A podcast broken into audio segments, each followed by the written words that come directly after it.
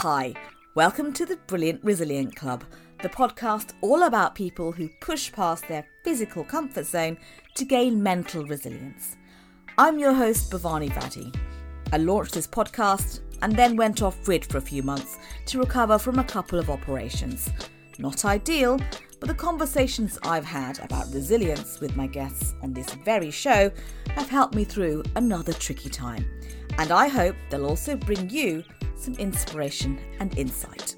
I came up with this idea after being grounded from my job as a TV reporter during the pandemic because of an autoimmune condition. I took up cold water swimming, and for the first time in my life, I got such a buzz from exercise that it helped me thrive during some difficult times. This made me want to explore why and how other people take to the physical to cope. The marathon running, it, I would say like like mm, like fifty percent of it is in your head. You know, you can only get yourself so fit but the, like I say, you've got to. The, the, there's a lot of times in that race where you don't think you can do it, and the self doubt starts creeping in, and you've just got to keep yourself focused, keep yourself going. When it does get sort of tough, um, I do sort of say, well, let's get to the next mile, you know, and then we'll just see what happens. I think these are all sort of really sort of transferable skills to to life in general. You know, when things are, you know, getting tough, you know, maybe just slow down a bit. You know, give yourself some some smaller goals in between Mark, welcome to the Brilliant Resilient Club. Now you've overcome some difficult times after losing your sight, and now you run in marathons all over the world. I mean, that shows some grit. Before you tell us about that, what does being resilient mean to you? Um, resilient, being resilient to me probably just means that you you're tough. You, you get on with things. Uh, you you don't really let anything phase you, despite everything you know everything that you've got going on in your life. Um, mm. I think that's it. Really, it's like a, like a mental uh, a mental strength as well. Uh, from my running, uh, I know that you know running marathons, you do need to be very resilient because when you're running, uh, your brain is telling you that this is really not natural. You're hurting all over, mm. but you've got to have that resilience to, to keep going uh, keep telling yourself that you're doing all right and uh, just keep reassuring yourself everything will be okay. So I, I, I can mm. sort of see, um, you know, similarities with with the marathon running and and just life in general. Um, you know how how mm-hmm. the, the two similarities are, are, are you know hand in hand one of like I say, mm-hmm. you know, we're all like life is just one one big big sort of journey, isn't it? You know, we're all you know, there's lots mm. of uh, barriers and things in the way, and lots of things that uh, uh, you know that do pop up from time to time to test us. And like I say, that's that's kind mm. of the, the way that, that that my marathon running is. You know, it is a journey, and there's lots of things on the way that do not go as planned. And it's just how you deal with with those things that uh, you know that makes you the person that you are. Uh, I tend to mm. find, you know, with, mm. with things like that, there's, there's there's probably two ways, you know, of going about about that. You know, you could possibly, uh, you know, just sort of, you know, be dead down about it and think, you know, why me, and you know, that sort of type of attitude. Or there's the other attitude, which would be, you know, sort of, you know, I'm going to get on with this. This is what I've been dealt with. I'm going to, you know, make the most of of, of what I've got you know. And your life, your life changed when you're in your late thirties, didn't it? Can you just tell me a bit about that? Uh, yeah, I was, I was, I just turned thirty to be honest, and um, I, I, I, I, don't know what I was like trying to read things and um, and just trying. I just couldn't concentrate on anything, and I was looking at, you know, newspapers. I was looking at, you know, my phone, and I was sort of squinting a lot, you know, just trying to get um, you know, my, my, my vision in focus, and it just it was really really struggling just to focus on things. Um, so I did think that there was hmm. something mm. something amiss, and I went to the the eye clinic. There was a couple of specialists that came in after the uh, the doctor had a look, and they said, "Yeah, your retina at the back of your eye has has detached, and uh, you need an operation." So mm. uh, was rushed down to to surgery, had had this emergency operation. Uh, unfortunately, I uh, developed a few complications after the the uh, the operation. Uh, caught an infection, and unfortunately, the infection uh, was actually inside the eyeball, and it, and it, actually killed you know a lot of the uh, the eyeball away inside. So my eye was completely severed um, in the in the eye after the infection was was fought off. So unfortunately, lost all the sight in my right eye, and then a couple of years later, become a bit unlucky again. I developed a, an eye condition in my uh, in my left eye, uh, which was the, the, the eye that was you know the, with the remaining sight. Uh, it's a, it's a condition mm. called keratoconus. Uh, it just means that the uh, the front of your eye is is like a cone shape rather than you know being nice and round. Um, so with that, uh, that mm. that sort of um, when the light goes into your eye, it doesn't go in in a nice straight line. You know, as if your if your eyeball was was a nice round shape. It goes in and then the, the light sort of splits off into lots of different directions. Uh, so my vision is is quite distorted from you know from from a distance. So I, will be you know I'll be walking down the street and I can I can see some traffic lights and I'll see like like three of them, just because the vision is that distorted and it shows a couple of you know the, the same image you know two or three times. So it sounds like you must have had to make a lot of adjustments to manage after. yeah, I mean exactly that. Uh, I was like I say, I was thirty at the time. I did. I was working. You know, I didn't. I didn't know what I was going to do for a job. I didn't know what I was going to do for money. I didn't even know how I was going to sort of get by in life because it was just a huge shock. And it's it was a bit like um, a bit like a grieving process. You know, the, you know the the, the loss of, of your sight. Mm. Um, and obviously, you know, there was a lot of you know raw emotions when I first was diagnosed. Uh, I was quite, you know, I was quite angry. I was, I was in a bit of denial uh, you know, very upset. You know, these are all sort of common um, common emotions that you would sort of link with with with, with the grieving process. Uh, and it was it was like that. Um, like I say, we was you know sort of I'm on this sort of you know like a, like a grieving process, but as as things got on, you know, I was I was introduced to uh, to the RNIB, and uh, that's the Royal National Institute of Blind yeah. People.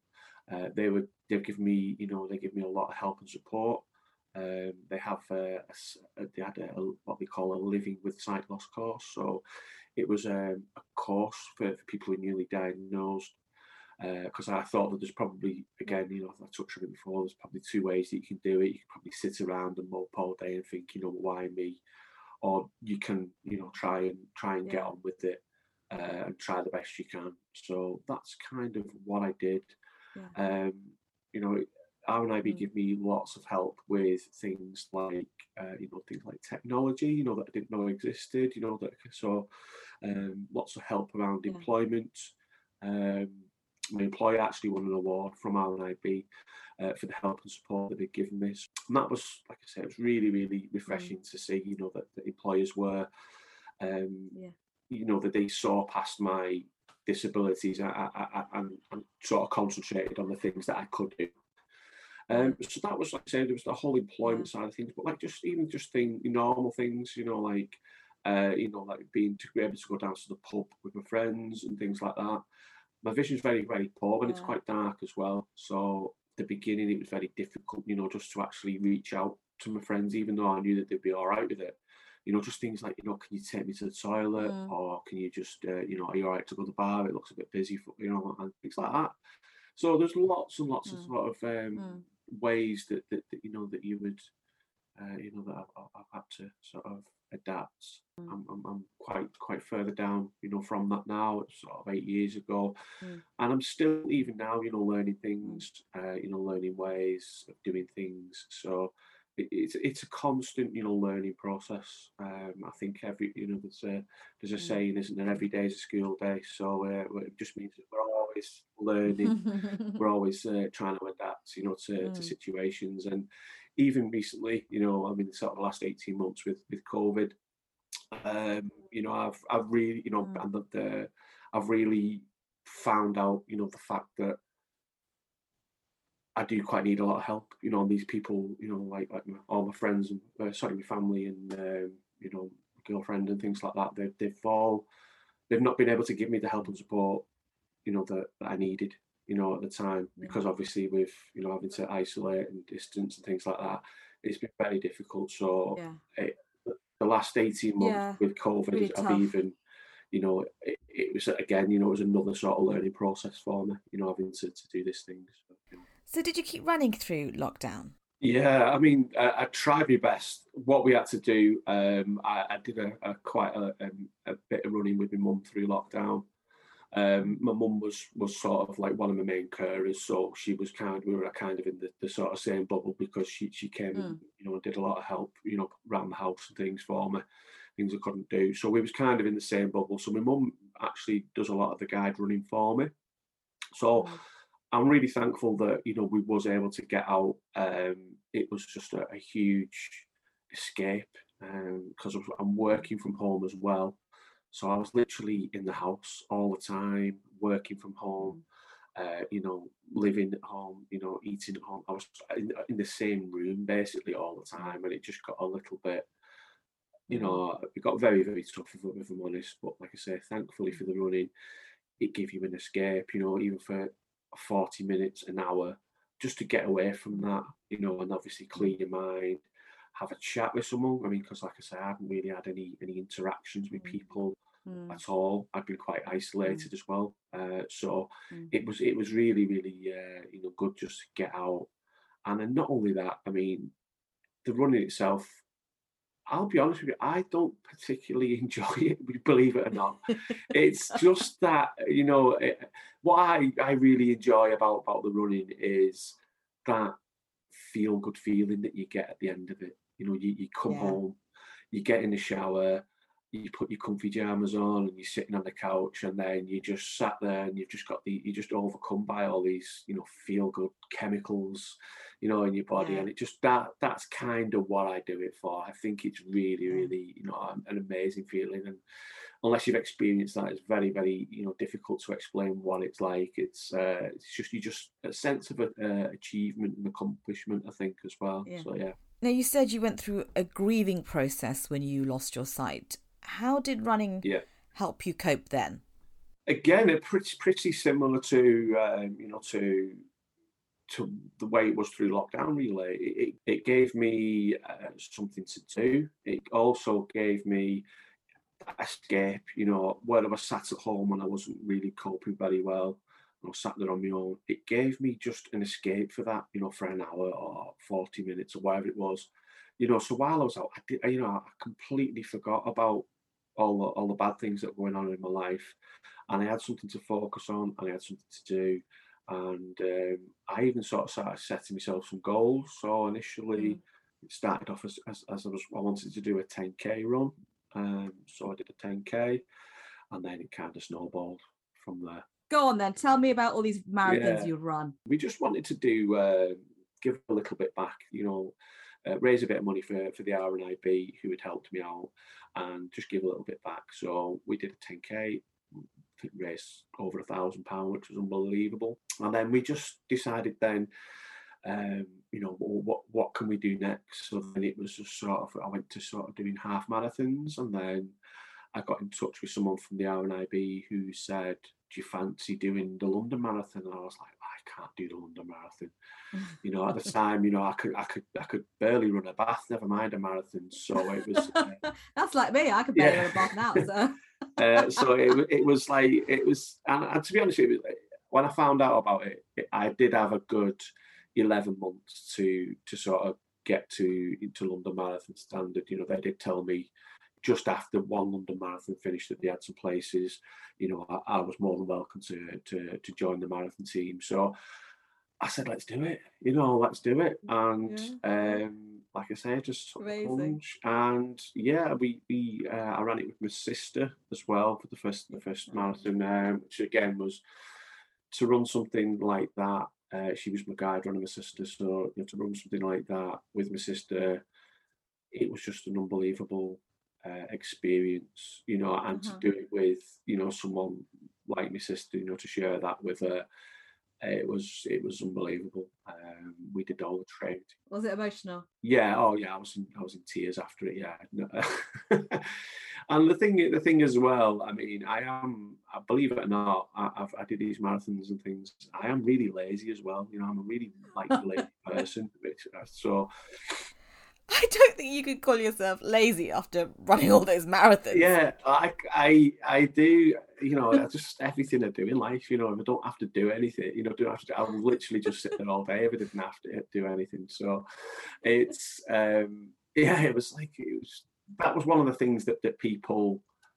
I don't know. I think it spurred me on that people didn't think I could do it. People knew what I was like in in in the real world, and they knew I was lazy and um, I even had this this um, I had this nickname, the mattress, because everyone said I slept that much that I, would become half man, half mattress. So I was like, how rude. so, like I say, I said, well, I'll tell you what, you know, if you don't think you can do it, put your money where your mouth is, and you know, and uh, let's get some sponsorship money. Uh, we raised an awful lot of money. There was doing that. It was a really, really good um, fundraising thing as well. And even my employer, time I worked for a, for a large betting company, and they come to me and said, our company is all about betting. So we're going to bet you £500 that you can't do it. So um, what we'll do, if you if you complete it, mm.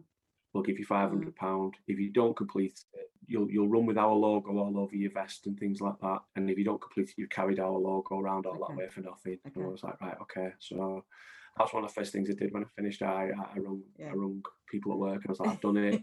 Tell them to get that money ready for me on Monday when I. Good for you, brilliant. You say you're lazy. You've not just run one marathon. How many more have you run? Yeah, well, like I said, we, after London, we thought, well, you know what? How how can we get any bigger than this? So. I did it. I did London Marathon again, uh, just because I loved it. It did the first time. I run with um, a friend of mine called Mark. Um, and he he was he was great. He's a good good friend of mine. We've known each other a long time. We did it with him, uh, and then I, I, thought I'll do the London Marathon again, and I ran it again just because I thought, nah, this is it's just it's just great, and um, I ran. Um, and I ran ran that the third one with a, a, a friend from school, um, a girl called Sarah that I, that I went to school with, was in the same classes and everything. So we did that, and then After that, I entered for the Chicago Marathon just as a laugh, really. And um, I put, put the application in, didn't think anything about it, didn't think I was going to get in because I'd heard it was quite hard to get in. Clicked a disclaimer that if if I was accepted, they would take the money out of the bank and things like that. So, yeah, didn't think anything of it. And then about two days before Christmas, I was just about to go and uh, do all my Christmas shopping and the uh, Chicago Marathon took two hundred and twenty dollars out of my bank for the for the entry fee, and I was like, oh, I haven't got any Christmas money now. but but but I've I've got in the Chicago Marathon, so I'd only entered it for, for a laugh, and then I wasn't laughing. So um, yeah, so it was crazy. So and like I say, I've, I've got a, a, really good team around me of, of people yeah. who, who, do help me with guide running, but they've all got families and things, and, and I just couldn't expect any of my regular guide runners just to drop everything and come to Chicago with me. So I ended up, um, there was a database of registered guide runners in America. Uh, I found a lady in Chicago called Katie, and we we got talking over the internet, and she agreed to do it. We ran the Chicago Marathon. Then she said to me, she said, I'd love to do another one with you. And mm. we decided that we were going to run all of the six big uh, marathons in the world. Mm-hmm. Um, so the six marathons, um, the six major marathons are London, Berlin, Chicago, New York, Tokyo, and Boston. Mm. So we did Chicago, and then we came back out and we we did uh, we did Berlin together. Um, she flew over from America to come and run Berlin with me. I met her in Berlin. We did that and we've done the New York one as well. We did New York uh, as well, which is again was an unbelievable mm. experience. So in October, uh, we're going to be doing London together. Uh, yeah. So that will be our fourth marathon, fourth of fourth marathon of the six uh, together. So we are hopefully going to get them for for done by the end of October. And then we've just got sort of Boston, Tokyo to do. Yeah. So Katie basically assists you with the route and pace? Yeah, um, she's basically my eyes on on the course really because um, you know she'll she'll look for any sort of obstacles, potholes. Um, you know, we do have to sort of navigate around other runners. You know, particularly in the later stages of the mm. race.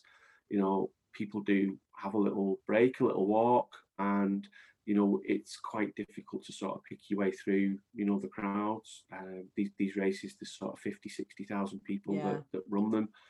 Um, she gets my um drinks if we need need drinks. Um, tells me things like pace, uh, you know, how we're doing for time. Um, you know, I've kind of got it in my head, you know, where we should be at certain points, you know, in proceedings. So Mm. yeah, she uh, she gives me all that information and basically just keep, keeps me safe around, um, you know, around the course. Mm. And so, not many people have done this, you know, run all six major world marathons with a guide runner. Is that right? Out of everybody, every person in the whole world that that, that has that has tried to do it, there's only six thousand people in the whole world that's that's done it.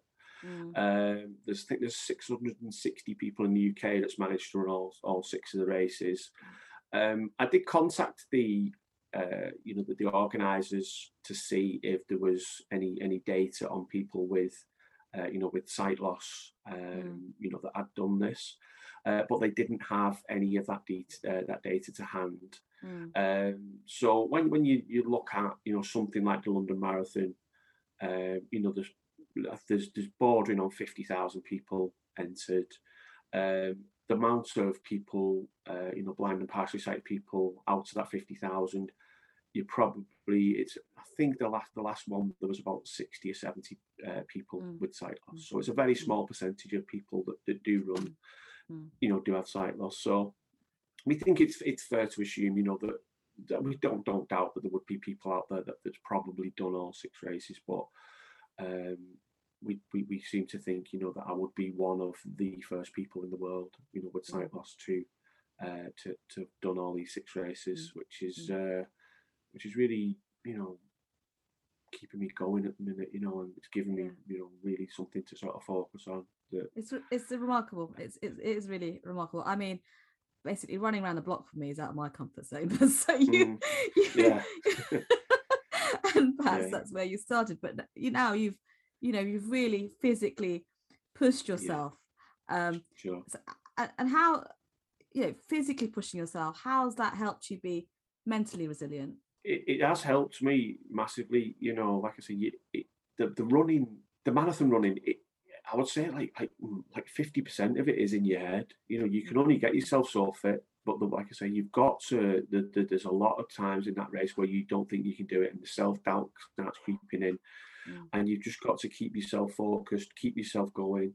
Um, when it does get sort of tough, um, I do sort of say, well, let's get to the next mile, you know, and then we'll just see what happens. You know, if you need to have a little walk, that's fine. So uh, again, you know, I mean, I think these are all sort of really sort of transferable skills to to life in general. You know, when Mm. things are, you know, getting tough, you know, maybe just slow down a bit. You know, give yourself some some smaller goals in between. You know, like I say, so that's what I kind of do. You know, we'll get to the Mm. next mile checkpoint, reassess things then. Um, you know, that, that's the kind of way that you know that I do do it. You know, just take it a mile at a time, take it step by step, and then if we do need to slow things down, have a break, you know, we can do that. You know, like I say, it, it do- is really, really, really transferable to to life itself. Because, like I say, we're on this journey, and you know, things do get tough, and when they do get tough, just slow down, take a break, that sort of thing. Really, you know, take take smaller steps. You know, it's uh, it's it's really yeah, it's uncanny the you know the how transferable it is. Yeah, and actually, a, a lot of people can relate to that because a lot of people have had tough times in the in the past. Yeah, of course. so. I yeah, mean, yeah, definitely. Yeah. I mean, you described your experience in lockdown with, with the further challenges of having loss of vision, that, but many people who haven't got um, any Yeah. physical uh, disabilities that have found it really, Yeah. really, really tough. Um, Yeah. just trying to get through. So, yeah, Yeah. would that be your message then? If, if when things get tough, if if you're going through a dark time, then Yeah. slow down, break it down. slow yeah slow things down take it step by step and just set yourself little little targets in between you know and that, that's Mm. kind of you know it's like i said it's all stems back from me from me running that Mm, mm. Well, Mark, it's been brilliant talking to you. I've really, really enjoyed it. It's been so inspiring and really insightful. Thank you so much for sharing your experiences. You know, I know it must be kind of difficult to go back and talk about th- those difficult times then, but it sounds like you've really come so far. Yeah. best of luck with your all your future Yeah, marathons. you. I can't wait to see how many Yeah, more yeah. you run. Um, Yeah. just yeah, how many more do you think you'll run? Well, I, I've already I said to myself, you know, well, well, the, the, the big six is the um, you know is, is the aim, and then and then uh, my, my guide Katie was like, yeah, but I'd really like to do the Athens one because the Athens one is the original marathon, and I was like, Yeah. oh well, let's just cross that bridge when we come to it. but uh, yeah, it's just, it's uh, I, I, I don't know where it'll stop, and Yeah. and to be honest with you, I've got this sort of love hate relationship with running you know, I hate doing it, but I really miss it when I'm not doing it. So I don't know. It's a, it's a strange relationship. So I don't know where it's going to stop, where it, where it'll end. But I'm sure uh, for now we'll just keep going, and hopefully we'll get these uh, the six big ones done. Yeah, and, uh, yeah. we'll take it from there. Well, good luck for all your future marathons, and thank you for talking to me on the Brilliant Resilient Club podcast. Yeah, appreciate that. Thank you. Mark and Katie have now run four marathons as a guide running duo in London, Chicago, Berlin, and New York, and have Boston and Tokyo yet to complete. You can sponsor their efforts in aid of the RNIB, check out Mark's social media to do so, and to follow his journey. Thanks so much for listening to this episode of the Brilliant Resilient Club podcast. The next show will be out in a fortnight, so make a date in your diary, or even better still, why not subscribe? Then you don't miss a single episode. I'd also be really grateful if you could rate and review it on Apple Podcasts. It makes all the difference in helping others find this relatively new show. Bye for now.